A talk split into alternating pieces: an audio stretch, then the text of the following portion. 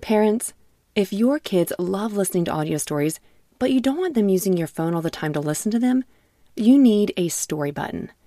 Story Button is a screenless device that makes it easy to listen to kid podcasts, audiobooks, and more without having to use a tablet, phone, or keep track of any cards or toys. Fan favorites like Miles the Brave and Treasure Galaxy will give your kids an extra spark of exciting imagination, while the bedtime category will help your kids as they get ready to sleep. Go to story button dot com to learn more and view all the content currently available in the library. Story Button. Imagination lives here. Hello again, and welcome back to Kids Bible Stories. In this week's iTunes review, we want to give a very special thank you to Demi W., Aldrian Chavry, and their kids, Hi Isaac, Joshua, and Sarah, and DeBlo seven. Thank you so much for your wonderful reviews. I also would like to say a great big thanks to our most recent donations from Chanel and her son Sawyer. Sawyer is six years old and is showing such generosity through giving some of his very own money monthly. Thank you, Sawyer. Wow. Thank you to Noah all the way from Beijing. Thank you, Scott, Kyrie, Sarah, Alexandra, Diamond, Karina, Andy, Terrence, Jennifer, Itasca, and Adam.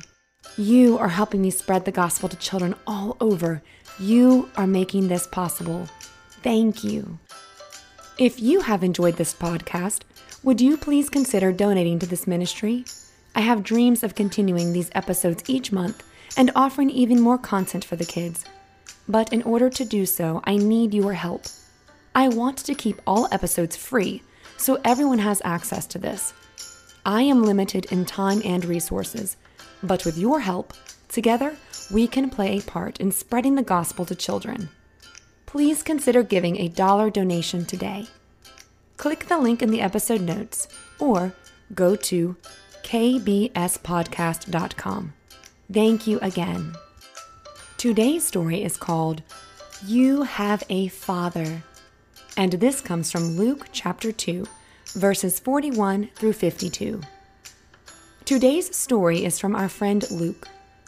Now, Luke loved details, and he loved hearing stories from people who saw things for themselves, kind of like an eyewitness.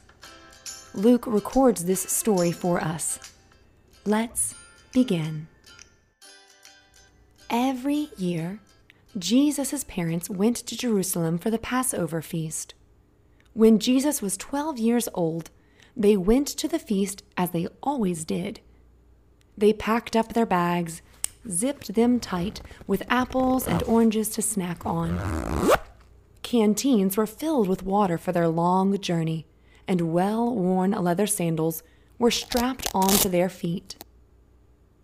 They were ready for their very long walk ahead. When the feast days were over, they went home. Now, there would have been a lot of people going to this event. That means it would be crowded. Back then, they didn't have cell phones to call one another if they got separated, and I'm sure backpacks with leashes to keep kids close were not invented yet. Well, off go Jesus' parents towards their home. The boy Jesus stayed behind in Jerusalem, but his parents did not know it. Joseph and Mary traveled for a whole day. They thought that Jesus was with them in the group. Can you imagine this? That would be like, like you being left in another city, hours from your parents. Now, some think that his parents did not notice right away because Jesus, of course, was very responsible. He did never do anything bad or foolish. They could trust him. But after that amount of time passed, they started to search. Then they began to look for him among their family and friends. I can picture Mary asking her friends, "Oh, ex- excuse me, have you seen Jesus? Yes, he's he's about this tall, with brown hair. Oh, okay, well, well, thank you. And I can imagine Joseph asking, Pardon me, have you seen him? If you do, please yell out for us. Thank you so much for your help. But Mary and Joseph, they did not find him. So they went back to Jerusalem to look for him there. After three days, they found him. Jesus was sitting in the temple. This would be like a church. He was sitting with the religious teachers, listening to them and asking them questions. All who heard him were amazed at his understanding and wise answers. Remember, he is only twelve, and he is sitting with grown-ups. Even though he is younger, they are impressed with what he says. When Jesus' parents saw him, they were amazed. His mother Mary said to him, Oh, son, why did you do this to us? Oh, your father and I were so worried about you. We've been looking everywhere for you. Jesus asked, Why did you have to look for me? You should have known that I must be where my father's work is. But they did not understand the meaning of what he said. Jesus went with them to Nazareth and obeyed them. His mother was still thinking about all that had happened. Jesus continued to learn more and more and to grow up. People liked him, and he pleased God. Well, that's the end of our story today.